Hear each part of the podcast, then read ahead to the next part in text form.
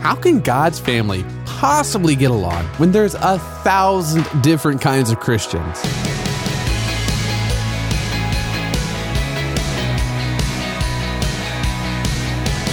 Hey, I'm Dylan, and you're listening to Unlocked, your daily key to unlocking God's Word in your life.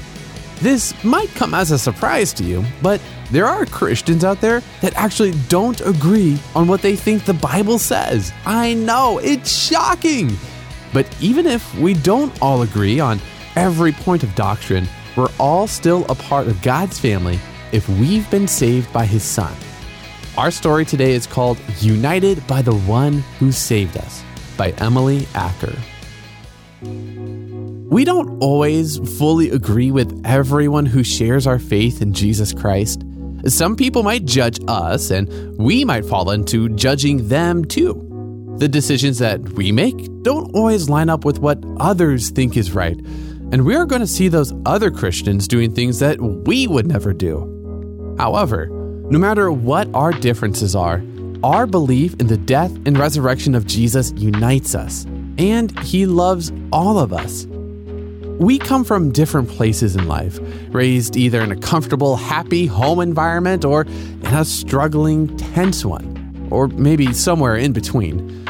We have gone through things that others can't imagine, and others have gone through things that we can never fully understand. But Jesus has saved all of us, rich and poor, people dealing with issues from the past, and people who are fully happy with the way they were raised. Jesus unites us. When Jesus died on the cross and was resurrected from the dead, he did that for all kinds of people. Anyone who calls on him will be saved. We read about that in Romans chapter 10 verses 9 through 13. His blood unites us with everyone who has seen what he has done and put their trust in him. So, what are some questions you've got about this? When we disagree with other Christians, how could it be helpful to remember that we are all united by Christ? One way we can love our brothers and sisters in Christ is by trying to empathize with them and understand them when we disagree. What are some ways you could try to understand the people you disagree with? If you aren't sure, who are some people who could help you, such as pastors or parents, youth leaders, or friends?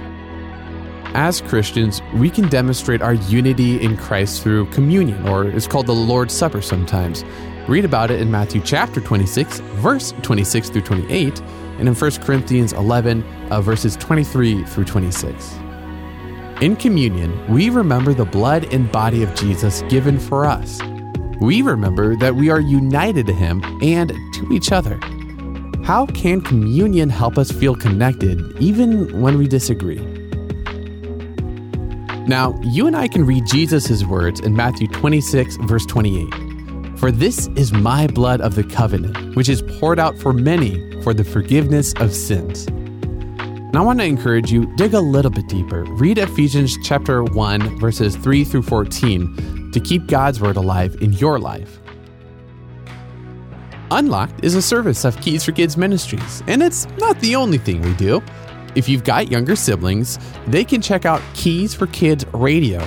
It's an internet radio station made for kids 6 to 12, and it's got music and stories to get them excited about growing closer to God. You can show it to them on the Keys for Kids app or at keysforkids.net. Come back for tomorrow's devotional with Natalie.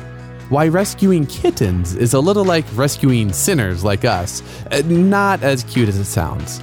But until then, I'm Dylan encouraging you to live life unlocked, opening the door to God in your life.